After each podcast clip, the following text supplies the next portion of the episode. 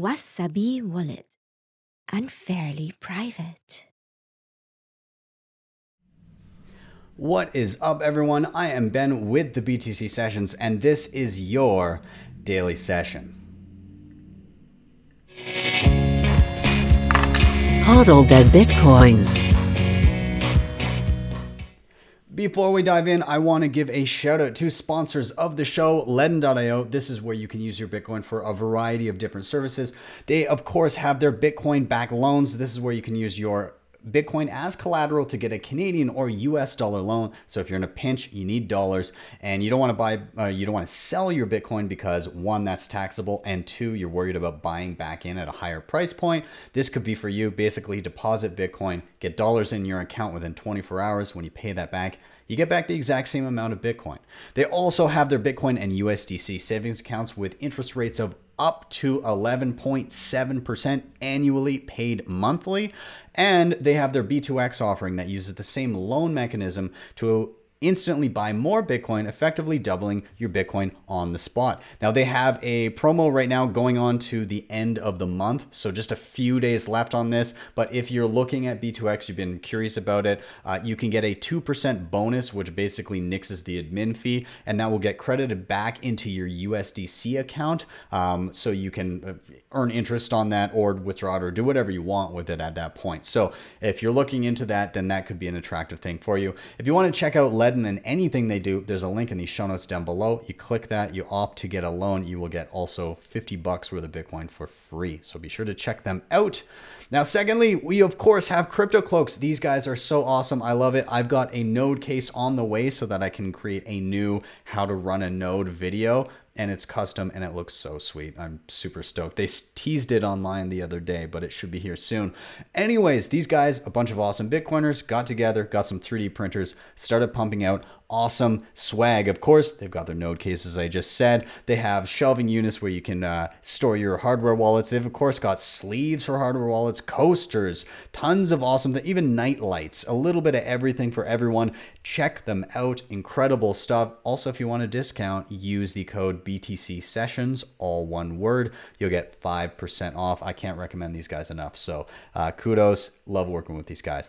And finally, we have the Cobo Vault. Actually, I was just playing with it before I uh, jumped into doing this video. Anyways, uh, Cobo Vault, I've done a full walkthrough video on how to use this thing. I love it because it's air gapped. It's moved into my regular rotation of hardware wallets. Uh, I use it quite regularly now. Anyways, air gapped meaning that all transactions are done uh, without plugging the thing into any internet connected device.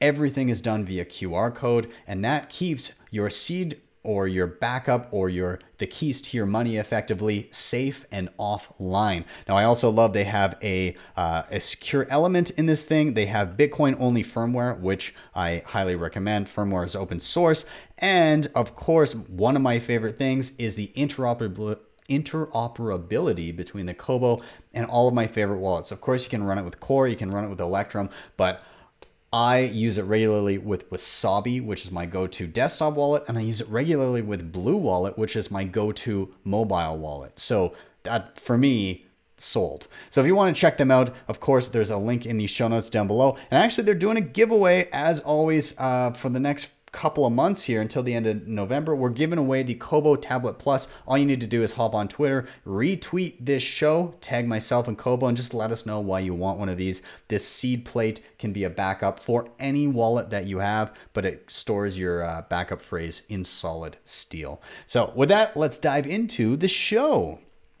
So I wanted to start today on the Clark Moody dashboard, which gives you just a ton of data about Bitcoin and the Bitcoin blockchain and markets and everything. Um, and I wanted to draw attention to one thing in particular, which is at that we are at block 649,973. You might be wondering what the hell that even means basically those that are relatively new to bitcoin bitcoin uh, pumps out a block of new bitcoin transactions that are added to the bitcoin blockchain roughly every 10 minutes. And so this is a measure of how many blocks have ever been created on the bitcoin blockchain how many blocks of transactions long it is. Um, but something special is happening at block 650000 so in uh, what in about 27 blocks. So it may have already happened by the time this airs, but we'll see. We will see. Maybe I'll air this a little early just in case. Anyways, at block 650,000, there is going to be the largest coordinated audit of the Bitcoin blockchain and how many Bitcoin exist. I, that I assume has ever been done. And so, what people are doing and why this is happening. This is an old article from back in August, but back in August, there was some drama around auditing the supply of Ethereum. Pierre Rochard began to ask if anybody could actually tell him how many Ethereum currently exist. A lot of people pointed to centralized sources that give numbers, but he said, no, no, no, I want you to verify it yourself. I want you to run the numbers on your own node and find out how many there are, and let's cross reference and see if anybody gets the same answer. And nobody did get the same answer, which drew into question, well, who are you trusting to run those numbers for you? Which kind of pointed out the lack of auditability with Ethereum, or at least the difficulty in doing so for regular people, and the ease with which an individual running a Bitcoin node can do so. Uh, which then spurred this. Um, basically, the idea was at block 650,000, coordinated across the effort, uh, uh, across the network. Anybody running a node that wants to partake can audit Bitcoin at that block, see how many Bitcoin exist, and then compare the numbers. Basically, run the numbers, compare them, don't trust, verify. And so I'm going to quickly show you how to do this. So I run my node, and I, so I'm I'm not starting right from the main uh, the main um, I guess, dashboard of my node. But effectively, if you go into Bitcoin, there's a little Bitcoin app. You go in there and then you click on a button that says CLI. It brings you to this. Okay. Now, um, I've already run the numbers. I just did this as a test previously, but I just want to show you how to do it in here. So, really, all you need to do there's a simple command and it, you type it and you hit enter. But to find that command, if you don't want to risk screwing it up, you just type help here and you hit enter. This is going to give you a list of possible things you could type. And so what you're looking for, if you scroll to the very top, there's a section that says blockchain. Okay. And you look down the list and there's a, a, a command that says this one is called get tx outset info. Okay. And all you need to do is copy it, paste it down below, and hit enter. And now your node, I'll scroll to the bottom, I just put that in and hit enter. My node now needs to do some calculations. It needs to check the data and see a, a, lot of information about Bitcoin and how many exist. We will get that number in a minute. I'm going to drag this uh, all the way to the end. It would be very similar if you're running Bitcoin Core. You can go into the command line and type the exact same thing, let it do its thing for a few minutes, and you will get an answer back as to how many Bitcoin exist. So we'll come back to that a little bit and see just kind of how easy it was to just type something and hit enter. Okay, let's move into uh, some. Uh, bullish news. So this from the Bitcoin Times or BTC Times again. Uh, technical and fundamental fundamental evidence hint Bitcoin is at early bull stage. So, according to Philip Swift, a Bitcoin analyst and creator of lookintobitcoin.com, sufficient technical and fundamental evidence hint Bitcoin is at an early stage of a bull market. Swift cited the spent output profit ratio or SOPR indicator of Glassnode to suggest a bullish trend might soon materialize. The optimistic technical indicators coincide with strengthening fundamentals. As the BTC Times reported, Bitcoin's hash rate and mining difficulty of the Bitcoin of Bitcoin recently hit a new all-time high, indicating an overall positive market sentiment. So, using on chain data, the SOPR indicator evaluates the market sentiment by analyzing addresses on the Bitcoin network. If the SOPR rise, value rises above 1, this means Bitcoin investors are sitting on profits. But if the SOPR value falls below 1, it shows that people are underwater on, with their holdings. When investors sell Bitcoin at a loss, especially after a strong extended rally, it could indicate that weak hands are being shaken off. It might also show that investors are reluctant to sell Bitcoin at a loss during a bull trend because they expect prices to increase. From March 13th to August 17th of this year, the price of Bitcoin rose from $3,596 to $12,500 on BitMEX. Following the 250% rally within merely six months, Bitcoin pulled back from 12.5 to 10.3. The minor correction of around 17.6% could have caused weak hands and led to some retail investors to sell, resulting in the SOPR to drop. But analysts often argue that investors selling at a loss could mark the start of an accumulation phase, as it means some investors are capitulating. Swift explained. SOPR is dipping below one right now. In bull markets, this is a buy the dip opportunity. I believe there's sufficient technical and fundamental evidence to suggest we are in the early stages of a bull market right now. Uh, so the researchers at Glassnode also explain that SOPR could drop below one regularly during bull markets. The quote here says During bull runs, the market quickly corrects prices which drive the SOPR value below one, i.e., prices which mean people are selling at a loss. This is likely due to increased confidence that prices will continue to rise during a bull market, so it would be irrational to sell at a loss when gains are imminent, the research uh, the researchers noted. So this is all predicated on whether or not we're actually in a bull market. Um, you know me, I'm always very, very bullish uh, long term, and I I try not to time ins and outs. I just gradually accumulate. But um, this SOPR indicator, if it was a bear market and it was below one, it's uh, you know it's going to keep continuing to be below one because lots of selling is occurring. But in a bull market where you're kind of in a, an extended bull rally those dips and the SOPR going below one could indicate a good time to accumulate a little bit more. So we shall see. Again DCA is your friend, dollar cost average, because then you kind of take the emotion out of it, but uh, interesting to see nonetheless. Now, moving on here to another story from Cointelegraph, uh, they're talking about Bitcoin versus gold, the ratio there. It just snapped out of a three year bear market. Okay, so Bitcoin may soon decouple from traditional assets, says statistician Willy Woo, as a key gold relationship breaks out of a long term downtrend. In a tweet on September 25th, Woo forecast that Bitcoin would act like a successful startup in accruing new interest and going its own way. Adoption, he argued, would follow a classic S curve pattern, much in the same way that a startup grows. This would take precedence over investors looking for a hedge against other assets. Quote, Bitcoin will decouple from traditional markets soon, but driven by its internal adoption S curve, think startup style growth, rather than changes in perceptions as a hedging instrument by traditional investors fundamentals of user adoption have already broken all-time highs. Uh, and it shows here there's there's a chart of a long-term downtrend of the ratio of Bitcoin versus gold, which has now been broken above, and it actually went down to re-meet the that line and bounced off of it, indicating that we could see further upside from here in relative terms to gold. So whatever Bitcoin whatever Bitcoin does, uh, if this line holds or rather, whatever gold does, Bitcoin would outperform this as long as this uh, line were to hold. So, anyways, um, interesting. Again, like uh, Bitcoin, when it gets on a crazy run, yeah, absolutely, it can easily outperform gold. But is that happening now?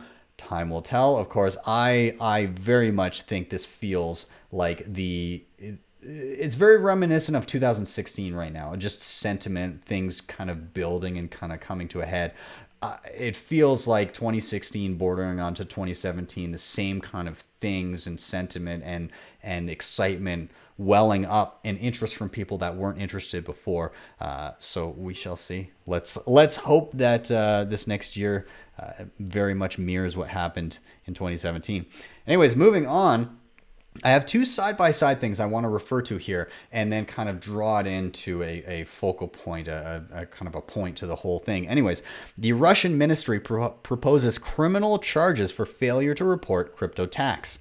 Russian Ministry of Finance is continuing to push regulations for the cryptocurrency industry by proposing new tax requirements.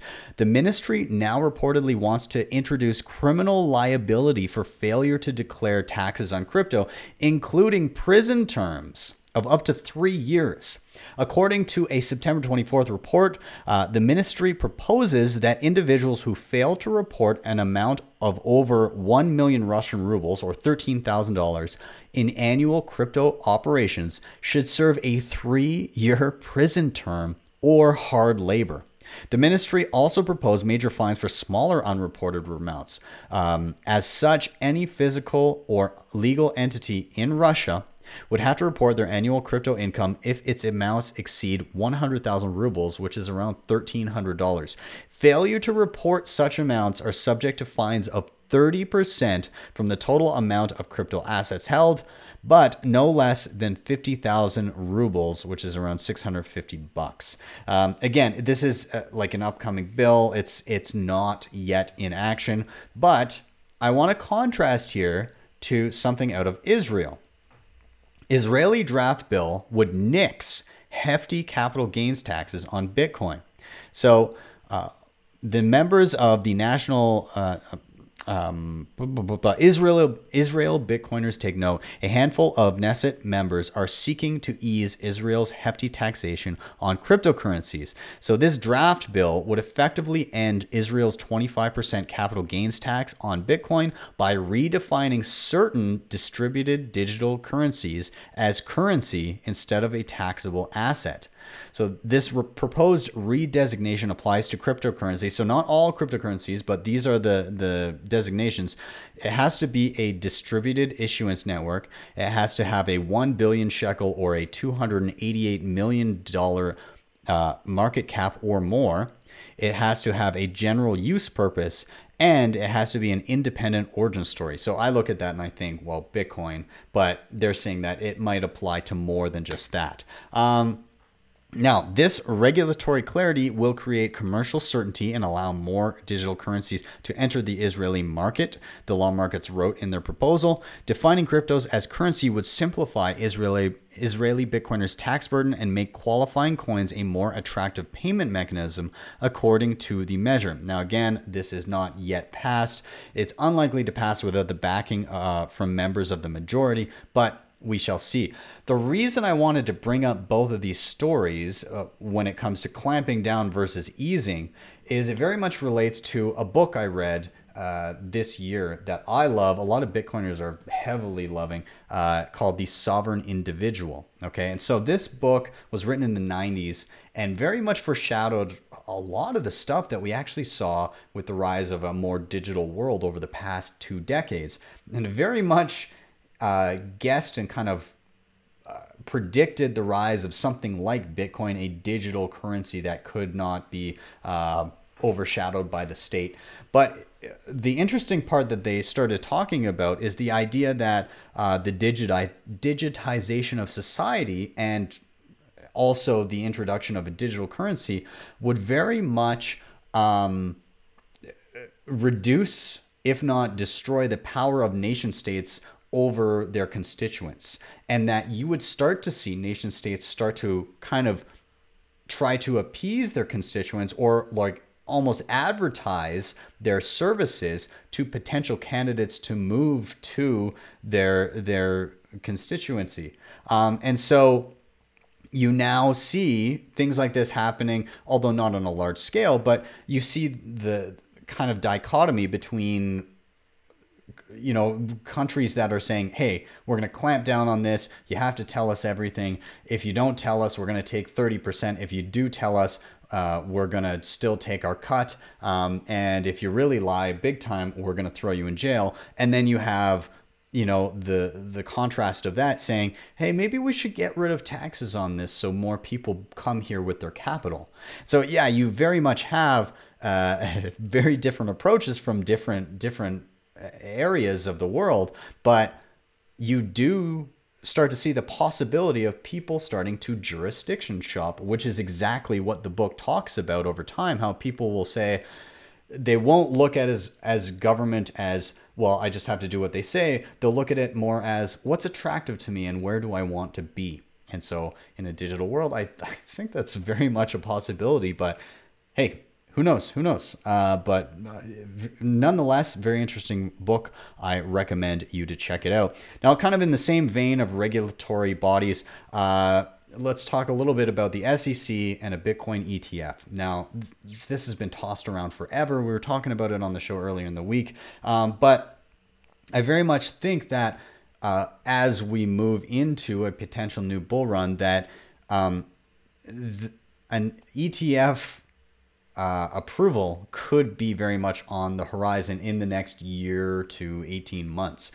Now, I don't say this as it will be caused by the bull run. I think it's more of a question of I feel kind of this swell of of the stars aligning and a lot of the good news tends to just happen in the midst of an already existing bull run.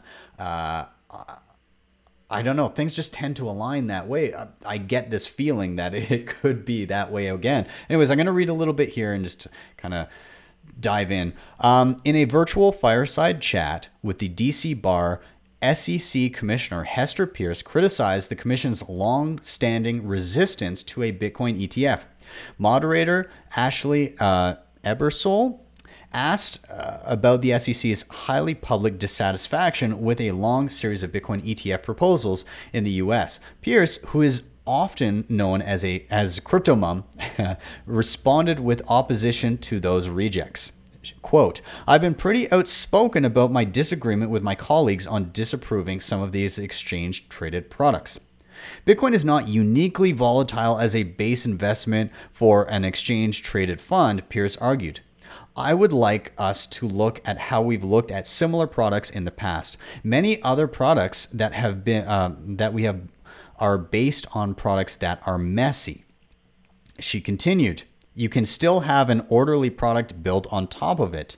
Um, now, somebody from Gemini Trust uh, continued along the same line of questioning as to what the SEC's concern with a Bitcoin ETF is. Peirce answered, You can't assume that markets are not going to function if they're not subject to the exact same sort of regulation as securities markets are. I do think that Bitcoin markets are mature. There's a lot of money in there now. There's a lot of very sophisticated players in the space, and there's been a lot of work done to regularize uh, the trading with Bitcoin, particularly. I would say that the markets are mature enough to build something else on top of.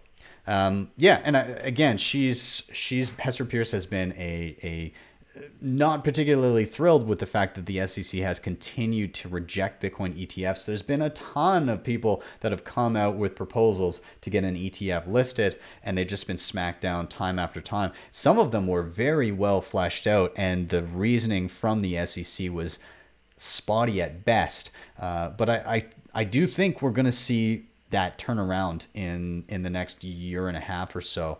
I could be totally wrong, but hey, let's let's see. Um, let's check in on our node. Let's see. Let's see what happened here. Anyways, uh, okay, here we go. So we have a number right here. Total amount. There are uh, what is this? Eighteen million four hundred ninety-nine thousand six hundred fifty-four point six two seven four four one one one Bitcoin in existence. Uh, anybody that would have checked that in the same block, I imagine, would get the same answer as myself. But hey, we'll find out in a few blocks when everybody audits all at the same time. Uh, exciting to see, though. I'm very excited for this this audit. Uh, so if you're looking to audit, if you're running MyNode, then yeah, just go into the Bitcoin app, click on CLI, and then type in get TX out set info and wait a couple minutes, you'll have your answer. Um, but wait for block 650,000, okay? uh, anyways, I wanted to finish up with one other thing here. I've been reading this book. Uh, it's called The Mandibles, and it's fiction, and it's based in a world where uh, the US goes into hyperinflation because the world goes off the dollar standard and creates uh, something called the bancor, which is uh, uh more of like a an international currency because they don't trust the US not to inflate their currency, which they obviously have been doing. Um, and yeah, so US goes into hyperinflation and then they go and they default on all their debts as well. And it's like the fallout of this family that was expecting an inheritance, uh, but that inheritance is now effectively worth absolutely nothing because of the fallout of everything that's gone on. Um, I'm only I'm like a like four or five chapters in. I love this book. I don't read a lot of fiction, but I'm super stoked about this book. I'm very excited about it. I'm having a lot of fun with it. Now, who knows? The rest could be crap, but from what I've read so far, it's good. It's good. I really, really like it. So if you're in the market for a fiction book, uh, maybe check it out because it's a lot of fun. Anyways, guys, I'm gonna wrap up there. Thank you so much for watching and or listening. If you're here on YouTube, do remember to hit like, subscribe, and share. All of those things really matter so much. So please do them. They really help. Now, if you want to help in another way, you can hit the sponsors I mentioned down below. Ledn, remember they got that uh, uh, the B2X offer right now. Crypto Cloaks, you can grab some awesome swag there. And of course, there's the Cobo Vault. And remember, they got the giveaway. So retweet the show, tag us both, and let us know why you want one. Um, and outside of that, if you really loved what you saw, you can drop me a Bitcoin Lightning Network tip at my tippin.me page. That is T I P P I N dot me slash at BTC sessions. And with that, I'm out. Have yourselves a wonderful evening, a wonderful weekend, and I'll see you next time for your daily session.